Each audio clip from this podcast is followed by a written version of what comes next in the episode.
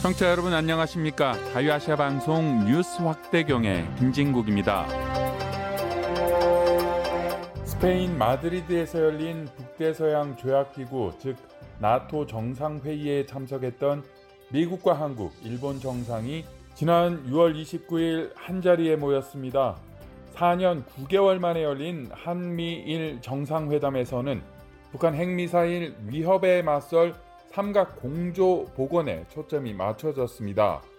백악관은 북한의 불법 대량 살상 무기와 탄도미사일 프로그램이 제기하는 위협에 대처하는 것과 관련해 인도 태평양 지역의 삼국 협력 강화에 대한 논의가 이루어졌다고 밝혔습니다.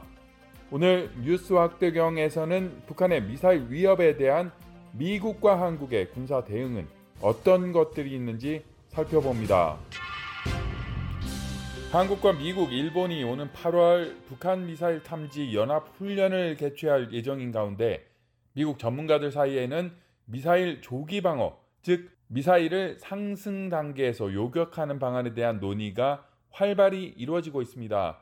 심재훈 기자가 보도한 내용입니다. 북한이 쏘아올리는 탄도미사일을 탐지하고 추적하는 훈련인 퍼시픽 드래곤. 최근 한국 국방부는 한미일 3국과 오스트레일리아 등이 오는 8월 연합훈련에 나선다는 계획을 밝혔습니다.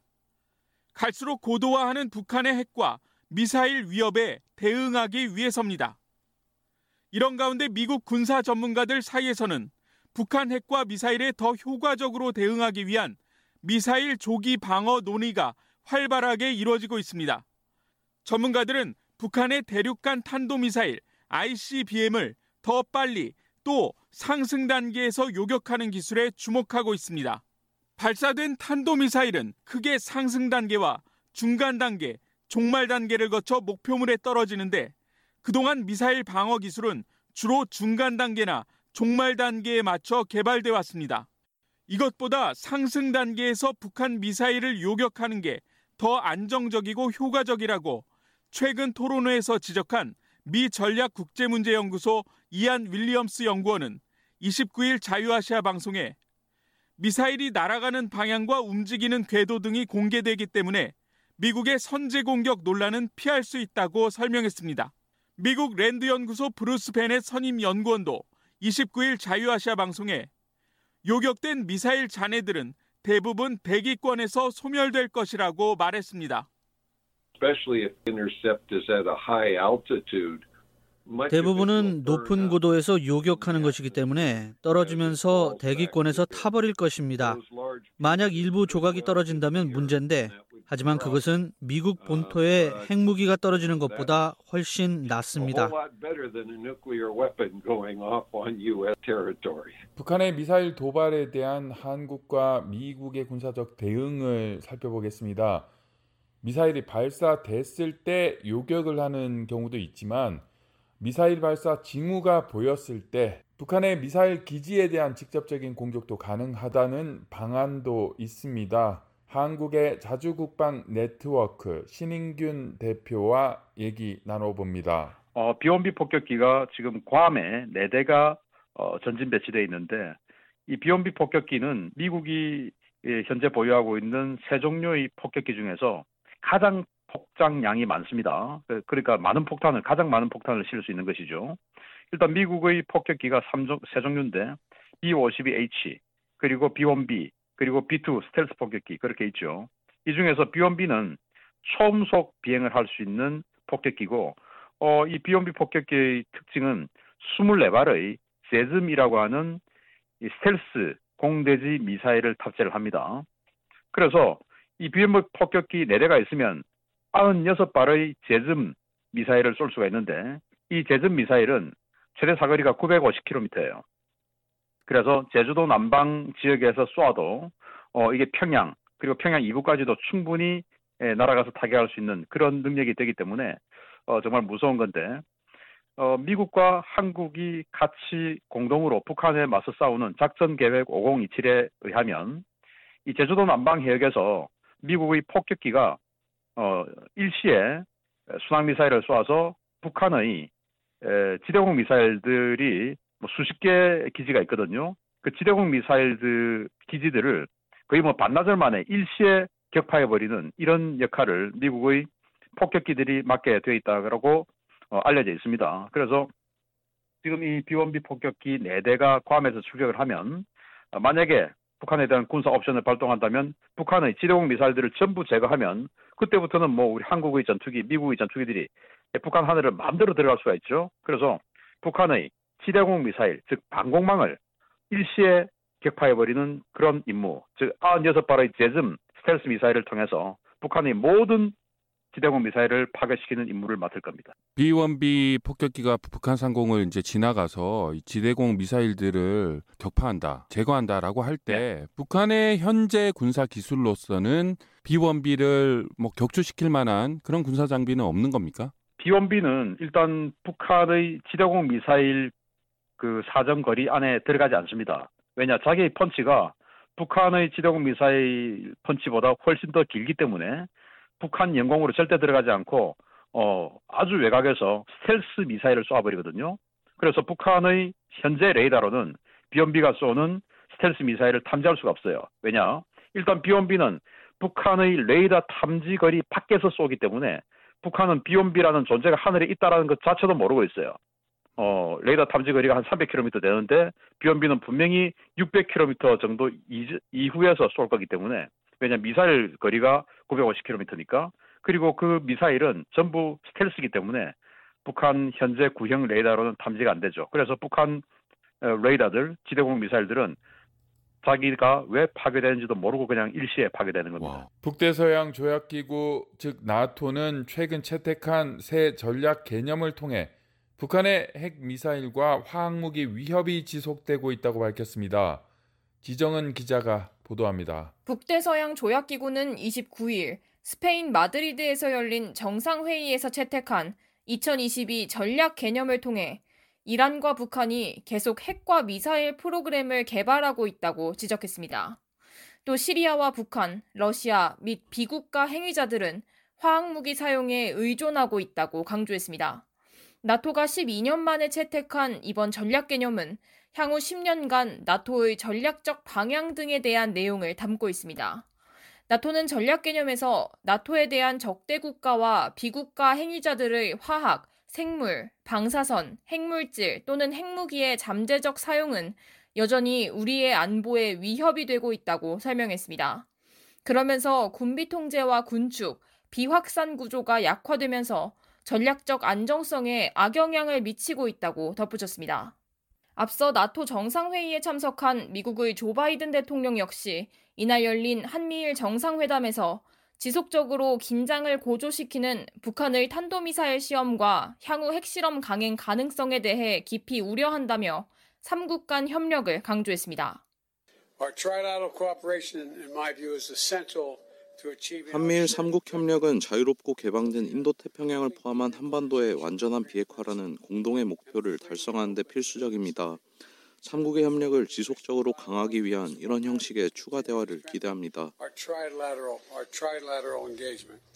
미 국방부는 북한 전술 핵의 전방 배치 가능성과 관련해 한국 방어에 대한 미국의 공약은 매우 분명하다고 거듭 밝혔습니다. 이상민 기자가 보도합니다.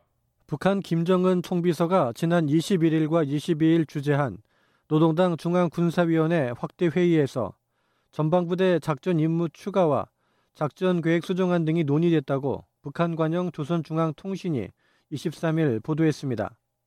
이에 대해 일각에서는 북한이 소형 핵탄두를 탑재한 신형 전술 유도 무기나 단거리 미사일을 최전방에 배치하며 전술 핵무기를 운영하려는 것일 수 있다고 분석했습니다. 미 국방부 대변인은 23일 이에 대한 자유아시아 방송의 논평 요청에 특정한 무기나 정보 사안에 대해서는 언급하지 않는다고 답했습니다. 하지만 북한의 핵과 미사일 프로그램의 위협을 직시하고 있다면서 영내 평화와 안정을 지키고 한국 및 일본, 미 본토 방어에 대한 공약은 매우 분명하다고 밝혔습니다.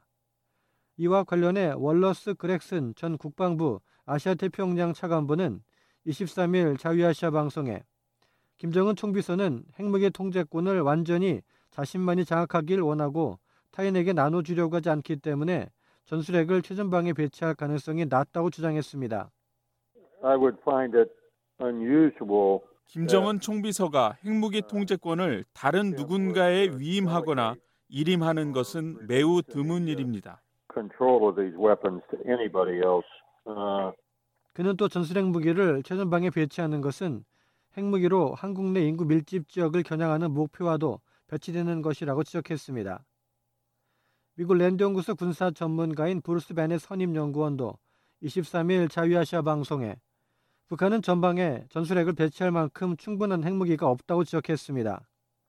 북한은 50개에서 100개 정도의 핵무기를 보유하고 있는 것을 알려졌는데 이는 정권 생존을 위한 정치적 목적과 공항, 항구, 지휘소 등을 겨냥한 전략적 목표용으로 쓰일 것이라고 추정했습니다.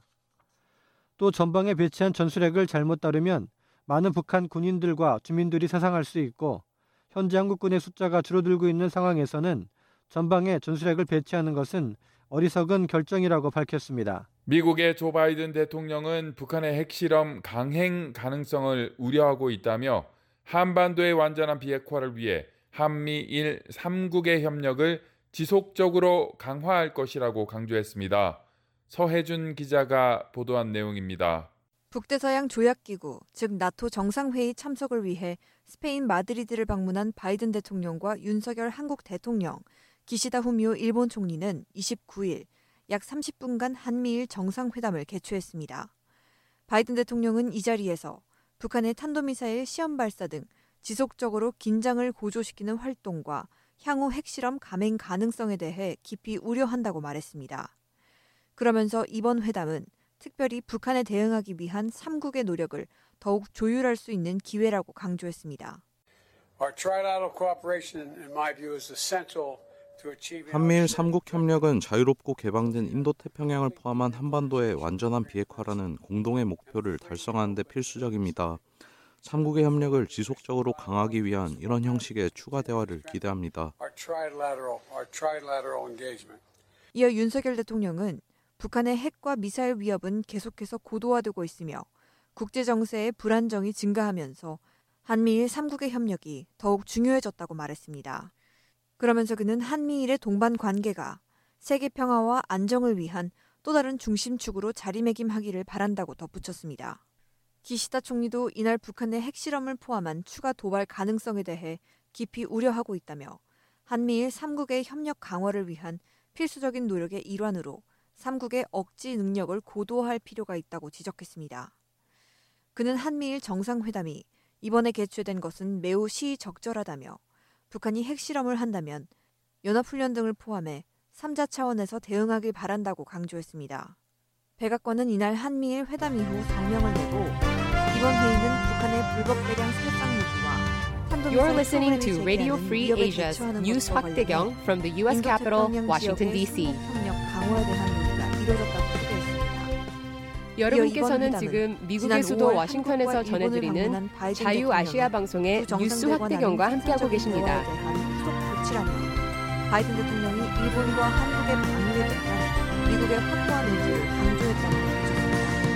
한편 북한 관영 조선중앙통신은 29일 한일 정상의 나토 정상회의 참석을 비난하며 이로써 한국이 중증 안보 위기를 겪게 될 것이며 치우불능의 장기적인 안보 불안 후유증에 시달리게 될 것이라고 주장했습니다. 오랫동안 북한 장애인 지원을 하며 사상 첫 북한 장애인 선수의 올림픽 출전을 주선했던 미국의 대북 지원단체 킨슬러 재단의 신영순 대표와 함께 최근 북한 상황 살펴봅니다. 네, 이런 모든 제재 속에서 아무것도 그 휠체어 조립 공장도 지금 못 하고 있어요. 그래서 아. 근데 저 같은 경우는 인도주의 중에 인도주의라는 폭력의 장애인들 그렇죠. 200만, 뭐 네. 180만 장애인들을 돕는 사람으로서 너무 가슴 아프고 안타깝죠. 네. 네. 장애인들에 대해서 최초로 올림픽을 출전할 수 있도록 주선하신 분이시지 않습니까?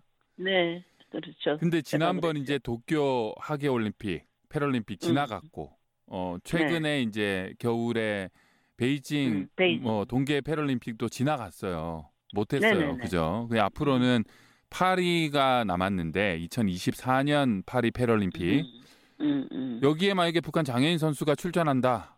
이러면 언제부터 준비를 해야 되는 거예요? 어, 어, 지금도 사실은 그, 어, 지금 그 코로나 때문에 다 국경이 막혀서 베이징에 참석도 못하고 일본도 사실 저팬도 우리가 저기 준비를 했었거든요. 아. 그몇 종목을 그런데 그 이제 우선 코로나로 국경이 다 막, 막힌 상황이었고 그래서 일본의 그 도쿄 참가 참석을 못한 그거가 또 베이징에 참견 참석을 못하게끔 룰이 돼 있더라고요. 음. 예, 어, 그러니까 하게 참석 안 하면 동계도 못하게 되는 그 룰에 이제 근데 어, 어찌갔든 그때도 뭐 베이징 거기도 코로나가 심했고 어 중국도요. 그리고 이제 북도 그 국경 이렇게 막혀 있으니까 어느 누구도 뭐 간다 뭐 가겠다 할 수 있는 상황이 아니고 예 그래서 못 나왔지만 선수들 그냥 뭐 나름대로들 지금 하는데 뭐 운동 그런 훈련 기구들도 많이 부족하고 음, 또 식량이라든지 여러 가지 뭐 어려움들이 많이 있는 것 같아요. 네. 어찌갔든 어, 지금 세계 장애인 올림픽 네, 그 출전하는 거 평창에 내려왔었잖아요. 그렇죠. 또 현장을 또 직접 가셨잖아요, 거기도. 네. 그리고 2018년 사실 그 평창 올림픽을 계기로 남북 대화가 성사가 됐고 북미 어, 회담도 성사가 된 거잖아요. 그렇죠. 네. 그래서 제가 리우 장애인 올림픽, 런던 장애인 올림픽, 인천 장애인 올림픽에도 내, 아시안 게임에 내려왔었고, 에, 그래서 뭐 파리 2024년에 하여튼 국경만 열리면 뭐 누구보다도 선생 먼저 어, 오셔야 된다 이제 그렇게 얘기하고 있고요 미국. 어 그래서 제가 72살에 이제 뭐 나이도 많고 장애인 복지관 그게 거의 한 300억짜리 건축이에요. 음, 350억. 아.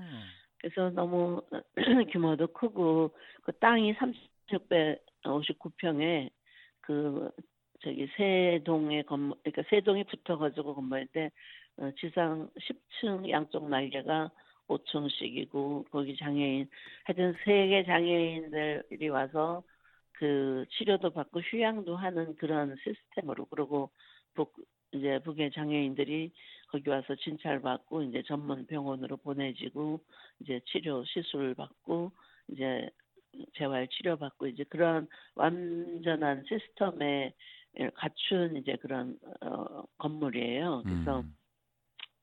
그를 제가 추진하려고 그 남쪽에 뭐 통일부라든지 또 기업들이 어 그 협력하려고 하는 그런 저기도 다 있었는데 뭐 미국에서도 어느 큰 부자 교포분이 어 돕겠다고 하셨고 근데 뭐 단돈 만 벌도 옮길 수 없는 그런 상황이 돼버렸잖아요. 음. 그리고 그래서 제가 72살에 어, 한 4년, 5년 전에 북에다가 이제 내가 다 모든 건 이제 포기하겠다. 나이도 많고 이제 은퇴 한 지도 벌써 7년이 넘었으니 나는 이제 뭐, 뭐 북에 가지도 못하고 이런 상황이 벌어졌으니 어 이제 못하겠다고 내가 이제 어, 편지를 장애자 연맹으로 보냈거든요. 음. 그랬더니 장애자 어머니가 은퇴하는 법이 있냐고. 어머니는 끝까지 우리랑 함께 가야 된다고. 그죠. 예, 예. 어, 그거 명언이네. 그죠. 음. 부모 부모가 은퇴가 어디 있어요. 예, 그래서 조선의 장애자 어머니가 어. 조선의 장애자들 어, 하고 끝까지 함께 가셔야 된다고. 예. 어, 그죠. 그 또 그런 일을 하시고 지원을 하시면서 또 건강도 음. 유지 함께 하시는 거고 그러시면 네. 좋겠네요. 저는 2024년 파리 패럴림픽 어, 음. 우리 신 대표님 가시는 모습을 꼭 보고 싶고요. 가능하면 저도 파리에 음. 따라가서 어, 어, 함께 취재를 네. 하고 그러면 좋겠습니다. 얼마 안 네. 남았어요, 사실. 800일 어. 정도밖에 안 남았어요. 음, 그러네요. 예, 예. 근데 그 국경만 열리면 북한은 참가해요. 왜냐하면 예. 그 저기 국제올림픽 또 아시안 게임 거기서 계속 저한테 연락 오고 음. 그뭐 회비 지불도 그 사람들이 송금을 미국으로 할 수 없어서 제가 그거 음. 하고 있고요. 어. 식량이라든지 여러 가지. 자유아시아 방송의 뉴스 확대경 오늘 순서는 여기까지입니다.